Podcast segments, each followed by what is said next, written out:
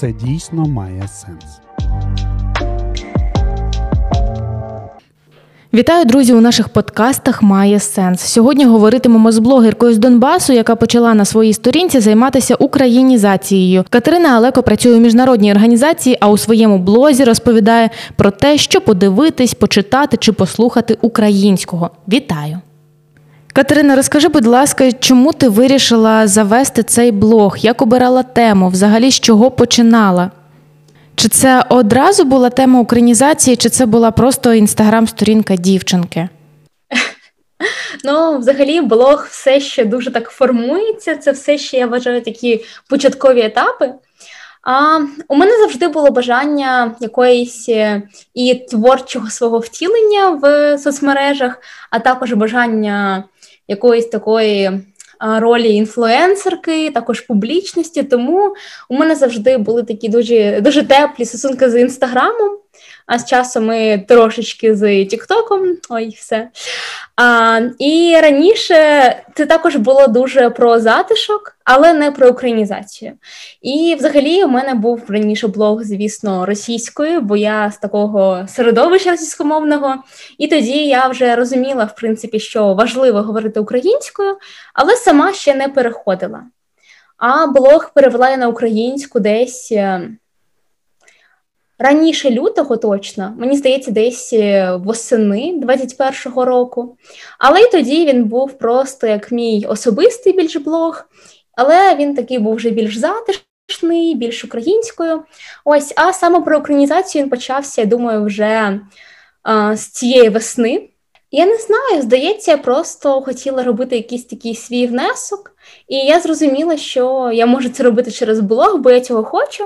У мене завжди ж було бажання вести свій блог, ставати інфлюенсеркою. Я зрозуміла, що якщо я щось можу зробити таке хороше, позитивне через свій блог, то чого б ні? І я зрозуміла, що це також достатньо природньо, бо мене почало оточувати дуже багато українського, тобто нашої культури, там книжки, також багато музики почала слухати саме української, подкастів. І я думаю, якось так це природньо сформувалось. Ну, я так розумію, що о, війна в Україні, ці всі події в Україні, вони наштовхнули тебе на те, щоб ось так само вести свій блог. Е, Спочатку ти публікувала це все як просто звичайна людина, да? тобто не було якоїсь спрямованості. А оці події, які сталися в нашій країні, вони стали Е, рушійним моментом, правильно? Так, так і було. Ось тільки таке уточнення невелике, що TikTok саме формувався як щось таке відразу українське дуже. Тобто інстаграм в мене був е, вже багато років, а TikTok саме з'явився в мене під час моїх робочих поїздок, бо ми тоді багато їздили містами України. Це також був десь, здається, квітень цього року. Ось ми також через війну їздили з моєю роботою гуманітарною по різних містах. І також було бажання більше показувати Україну а, спільноті міжнародній вже. І тому мої перші відео в Тіктоці навпаки вони були англійською. Там поки що не було про українську, але я показувала як наші міста українські. І так ми були в Дніпрі, в Запоріжжі, в Краматорську. Ось і тому це сформувалося таким чином. Але зрештою я зрозуміла, що також хочу все ж просувати українське і серед українців, тобто, щоб TikTok ставав більш таким україномовним, щоб наші блоги розвивались, і тому також перейшла і там на українську, вже навіть з англійською. Е, не можу не запитати про події 24 лютого 2022 року, да, коли почалося широкомасштабне вторгнення Росії. Е, де ти була у цей момент? Як на це відреагувала? Можливо, це не стосується да, блогу безпосередньо, але ну не можемо про це не поговорити. Чи була ти у той момент у безпеці, і як внутрішньо взагалі на тебе це все вплинуло? Так, це прекрасне питання. Взагалі, я була не в Україні, коли почалася повномасштабна війна. Ми поїхали в невеличку подорож, відпустку з моїм партнером. Ми поїхали у Стокгольм. Взагалі, рішення туди їхати воно було дуже важким для нас, бо ми поїхали, здається, якогось там 15-го числа чи там 17-го. І тоді вже ситуація була дуже неспокійною, і тому мій партнер їхати вже не дуже хотів. Він хотів бути в Україні, щоб також робити свої якісь дії, приймати якісь рішення вже на місці, бути корисним. А я вже була такою більш налаштованою якось поїхати, відпочити, бо це планувалося, це очікувалося. І зараз я трохи розумію, що це таким було рішенням не надто раціональним, але все ж вирішили, що поїдемо. Але якщо почнеться, то ми повернемось в Україну. Ну так воно і сталося. Ми мали летіти назад в Україну якраз таки 24-го вранці.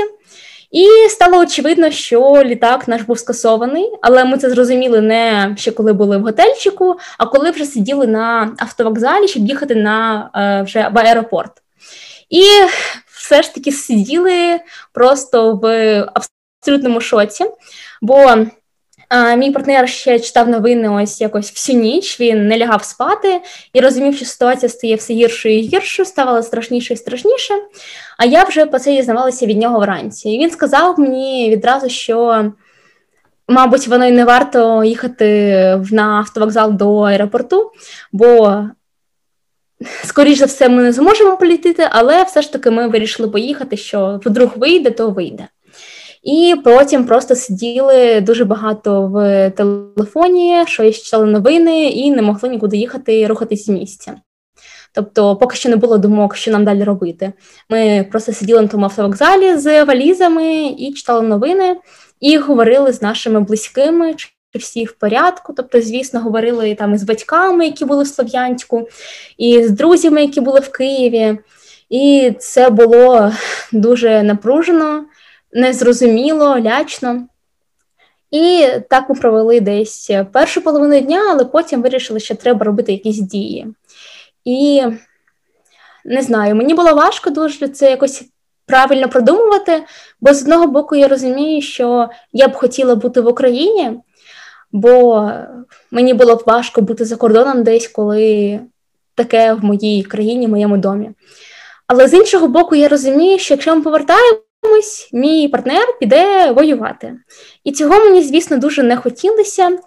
І тому я була десь е, посередині цих думок. Але ми вирішили, що все ж таки ми просто будемо рухатись кудись ближче до України.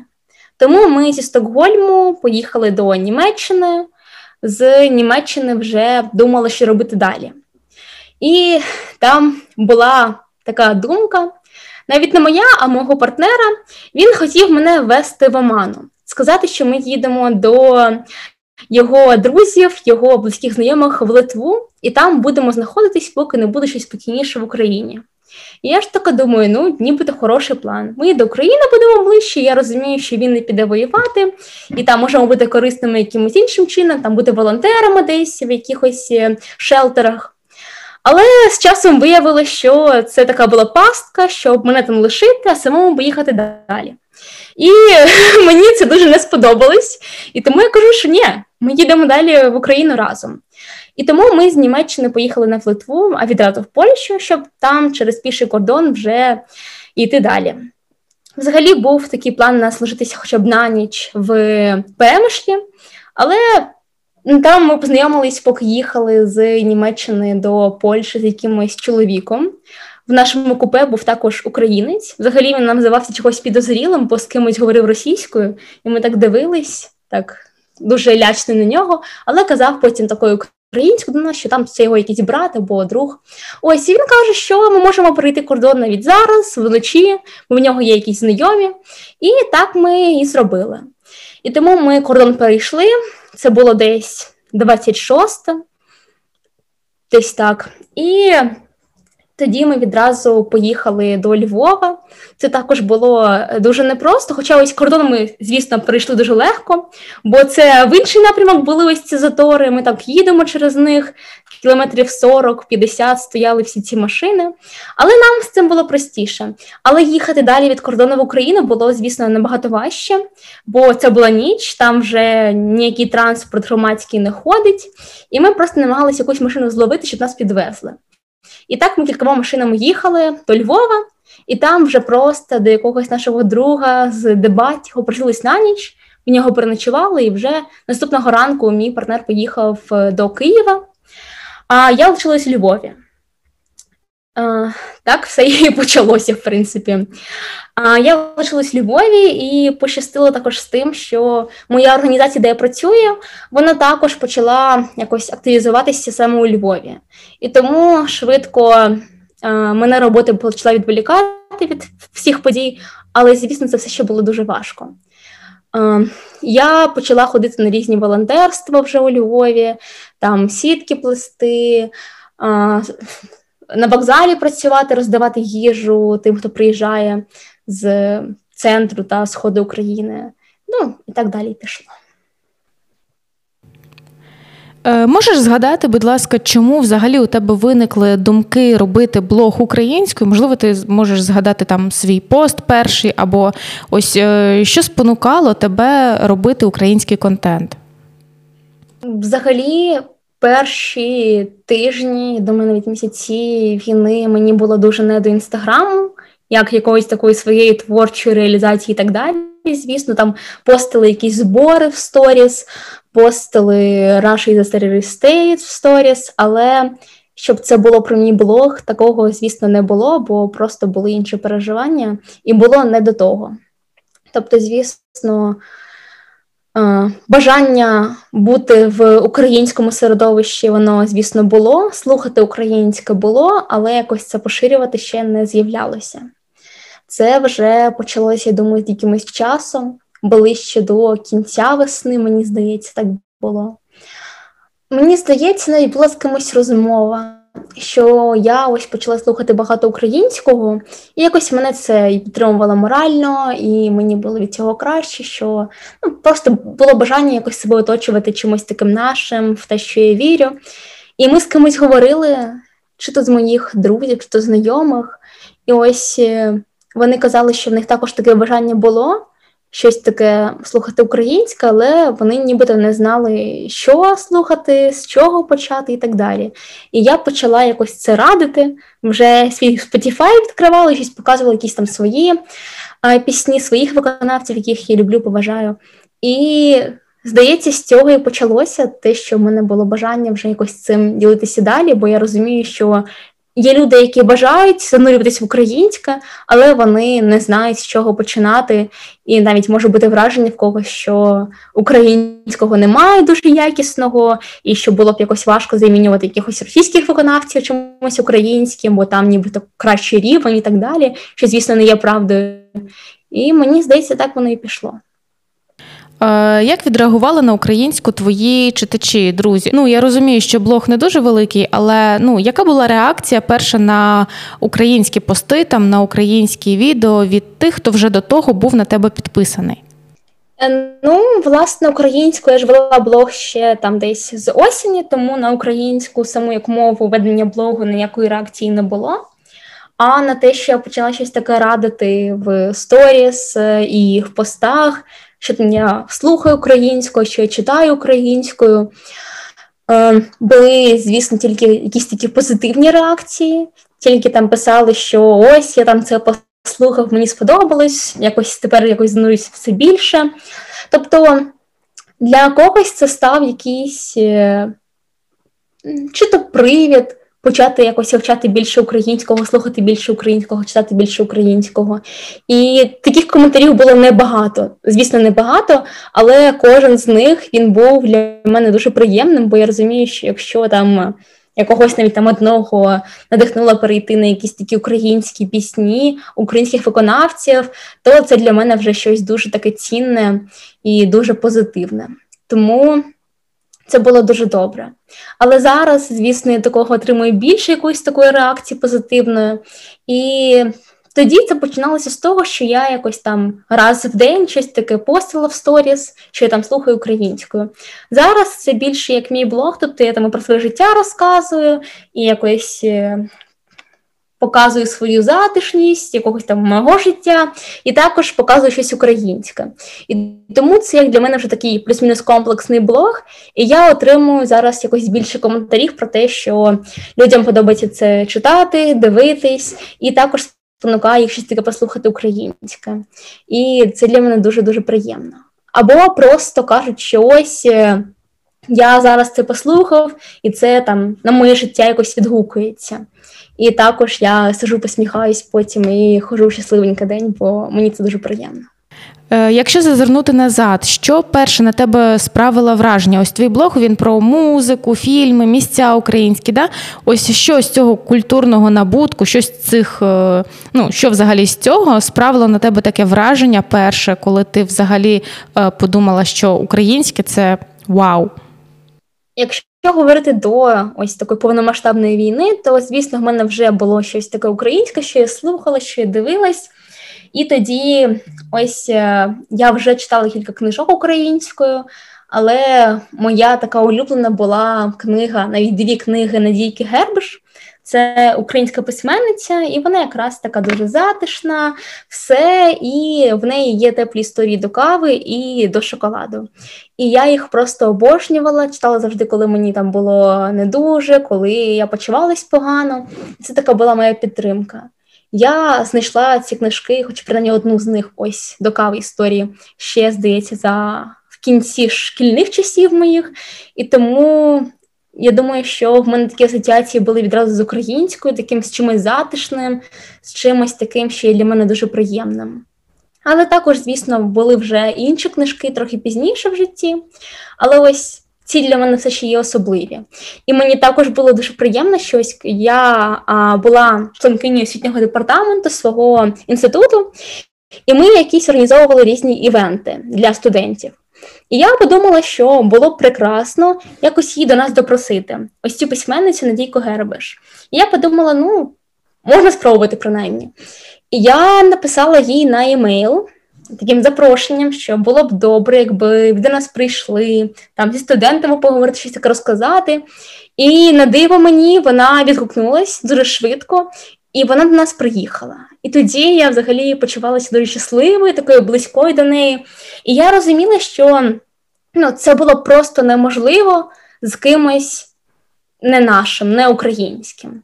Бо навіть така банальна територіальна близькість це вже те, що дуже цінне. Тобто, звісно, ну і це зараз наштовхує на якісь такі інші думки, що.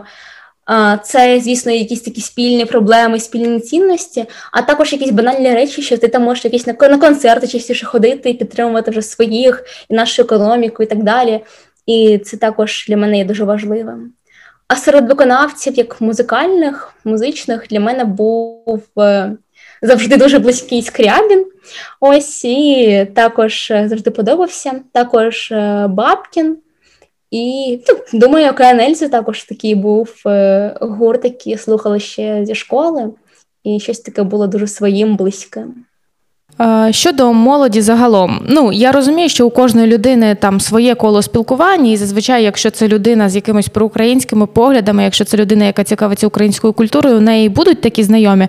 Але якщо говорити про там оточення, твоє загальне, широке оточення і молодь е, нашу українську, чи помітила ти зростання цікавості до української культури і до всього українського? Тому що ну ну, напевно, це точно так і є, бо зростання є той самий виграш калуша, е, створення купи пісень, створення там нових книжок. Е, це звичайно є, і це завжди є там з різними моментами там революції, війни. Це все надихає на творчість. Да? Е, конкретно на твоєму прикладі, як люди змінили своє ставлення до українського?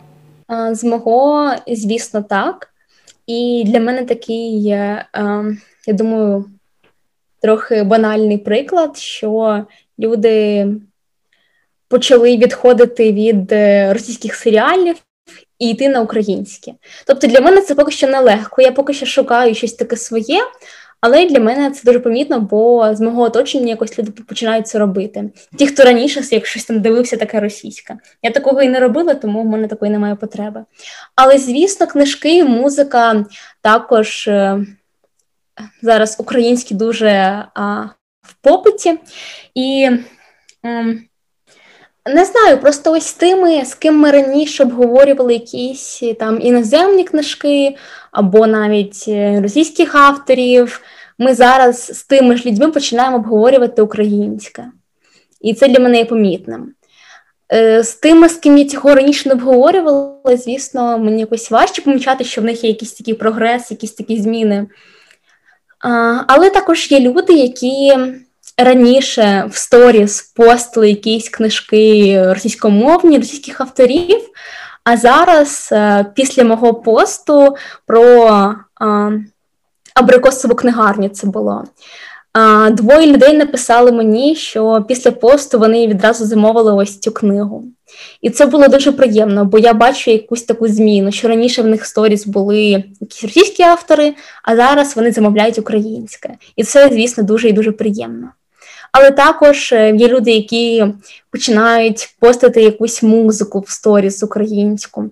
І навіть ті, з ким ми цього не обговорюємо, я також бачу, що ось ця музика в них є. Ну, це ті, в кого є, в принципі, таке бажання поширювати те, що вони слухають, читають, дивляться. І це, звісно, дуже приємно, якось хочеться також підтримувати. І, звісно, далі продовжуємо про це говорити з тими людьми, хто це робить. Ти наразі нарощуєш свою аудиторію. Що у тебе написано в шапці профілю? Катеринка Алеко. Затишний українізований блог. Розкажу, що дивитись, слухати, читати українською. Атмосфера. Ранковий пікнік на початку червня десь на Подолі. Ти живеш зараз в Києві і орієнтуєшся більшості на киян чи загалом на всю аудиторію України? Я думаю, здебільшого на киян, бо також мені подобається чимось таким ділитися київським. Тобто якісь там кав'ярні показувати затишні, де я проводжу час, а також якісь там більш місця київські, якісь події, тобто якісь концерти українських виконавців навіть також в Києві. Тому так. Поки що я запустила свій перший таргет, і я не обирала аудиторію. Я така думаю, ну ладно, поки що я з цим не хочу якось розбиратись і поставлю автоматично. Але в майбутньому також є бажання якось саме на Київ налаштовуватись, принаймні зараз. До речі, про Київ завжди було чутно про те, що в Києві дуже багато російськомовних. Як наразі з цим? Наразі ситуація дуже набагато краще звісно, бо де б ти не була, чуєш більше української. Для мене навіть е, це питання було таким е, помітним. Як проблематичним ще ось на моєму першому курсі, бо в нас там були всі семінари саме українською. Це таке було правило, треба говорити українською. І я також говорю вільною українською на семінарах, але потім, коли хтось дізнавався, що я зі Слов'янська, була дуже така дивна реакція, як я це можу говорити українською, як мені не важко це робити, бо багатьом це було важко робити, навіть київським. Тобто, ті, хто там живе в Києві, навіть їм іноді було важко говорити на семінарах українською, бо для них є рідною російська. Але зараз чогось це вже нікого не турбує, якою говорити там зручніше, легше. Зараз е, люди переходять на українську. І навіть з тими, з ким ми говорили раніше російською, зараз просто разом говоримо українською, що є таким трохи навіть незвичним в перші там моменти, але з часом це проходить, звісно. Е, Ти лише зараз намагаєшся українською говорити, чи ти вже давно українською говориш? Власне, говорю українською я тільки ось з лютого. Здається, це я почала робити ще за кілька днів до війни, до повномасштабної війни. І так, це була українська, а зараз в мене вона настільки автоматизована, що я не можу говорити з кимось російською, окрім своєї родини. Бо з родиною все ще це наше мове спілкування. Але іноді навіть з ними говоримо вже українською, і з їхнього бажання, і з мого якось це природні виходить. Але так, і ось іноді ми подорожуємо по роботі, і там їдемо в Дніпро, наприклад, або там інше місто, де є люди, які приїжджають з такої більш східної України, як там з Харкова або з Донецької області. І я з ними багато спілкуюся, також по своїм таким робочим питанням, дізнаюсь їхню історію, щоб також це показувати, демонструвати. І вони до мене говорять російською. А я навіть не можу якось автоматично реагувати до них також російською. І я говорю українською, навіть з тими, хто ось до мене так звертається російською. Тому не знаю. Іноді, коли розумієш, що комусь комфортніше було говорити російською, тобто, якщо там якісь діти, які там років там 7-5, і я розумію, що в них може бути погане знання українською. І тоді я так думаю, ладно, Катеринко, перемикаємось і говоримо зараз е, російською. І іноді мені це дуже і дуже важко робити. Я просто через слово вставляю якісь українські слова, і потім ще починаю з себе сміятись, бо ну як це, якщо говорила все життя російською, а тепер не можу якісь банальні речі передати. На власному прикладі зрозуміла, наскільки взагалі легко перейти на українську, да? Абсолютно, абсолютно. Тому, коли хтось говорить про те, що ну як же я зараз прийду, якщо там школа була російськомовна, родина, ну так посміхаєшся собі і все. І у мене останнє питання через блог і через те, що ти людина, яка радить, да, що е, там слухати, читати, порадь, будь ласка, нашим читачам. Ну, напевно, хай буде два місця для е, відпочинку затишних кав'ярень, якихось небудь у Києві, е, дві книжки твої улюблені, і дві пісні або два виконавця, які б ти порадила послухати. О, так. Почнемо з кав'ярень в Києві. Ну, це легко, бо нещодавно в мене був пост якраз про затишні кав'ярні, і тому я візьму ідеї звідти. Перше місце це нехай буде Окта Тауер, це на Кловській. Прекрасна величезна кав'ярня. Там, здається, Скільки там поверхів, я навіть не скажу. Але там дуже дуже багато різних місць, і всі вони дуже автентичні, дуже не ідеальні, але відчувайте своїми. І також я говорила своїми там подругами, і для них також це місце дуже про осінь, про затишок, можливо, на якісь такі більш зимові часи, коли хочеться якогось такого тепла. Тому це перше місце. І друге місце це книгарня, кав'ярня Старого Лева. Вона на театральній, і там для мене були дуже-дуже привітні працівники, які говорили українською, очевидно, і ще прекрасно радили українські книжки. І це для мене є дуже цінним. Але також там е, і вибір книжок прекрасний, і є ще шикарні столики, де можна пити можливо, каву, але я її не п'ю. Тому для мене це чай, какао, щось таке. І там є прекрасне місце на підвиконні, де мені е, надто затишно. Далі українські книжки. Так, обрати дві. Так, нехай перша буде, яку я прочитала останній, бо вона для мене була дуже тепла, своя і дуже правильна. Це Абрикосова книгарня.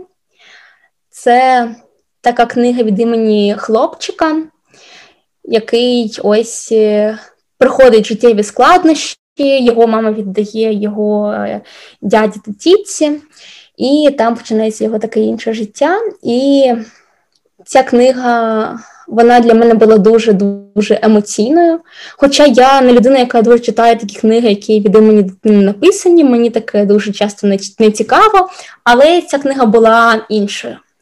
І також вона з колоритною, прекрасною українською, з діалектами, тому я так читаю, що собі підкреслюю, обводжу, щоб потім також це мати можливість використовувати або просто розуміти краще. І тому ця книга вона така дуже пописана, вийшла, помальована. Але я там і сміялася, і плакала, все було. І друга книга нехай нехай буде про Київ. Це книга Місто з химерами. І вона, очевидно, про Городецького, про його будинок з химерами. І вона така більш е, містична, і вона там розказує про загадки Києва, про такі ну, більш архітектурні загадки Києва, звісно, але й показує життя київської інтелігенції. І там є і Леся Українка, і Іван Франко.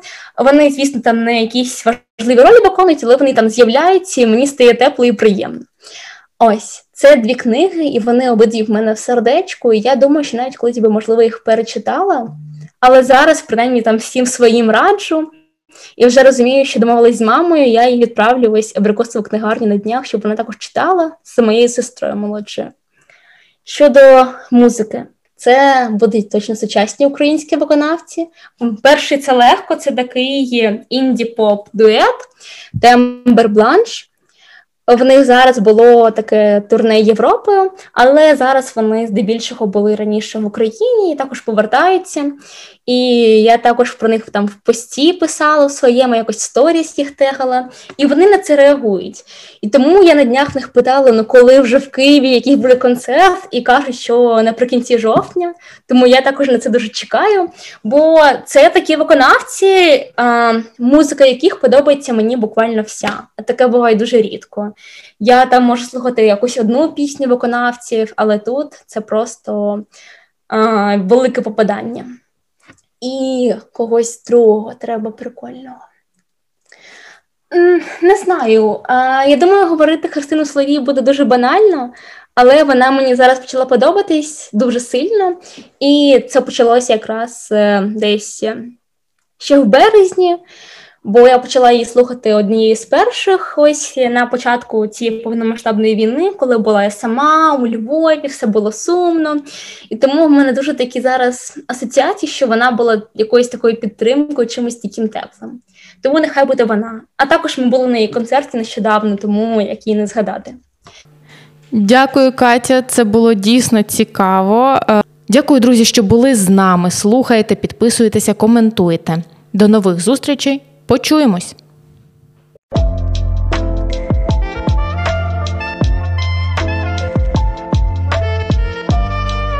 Це дійсно має сенс.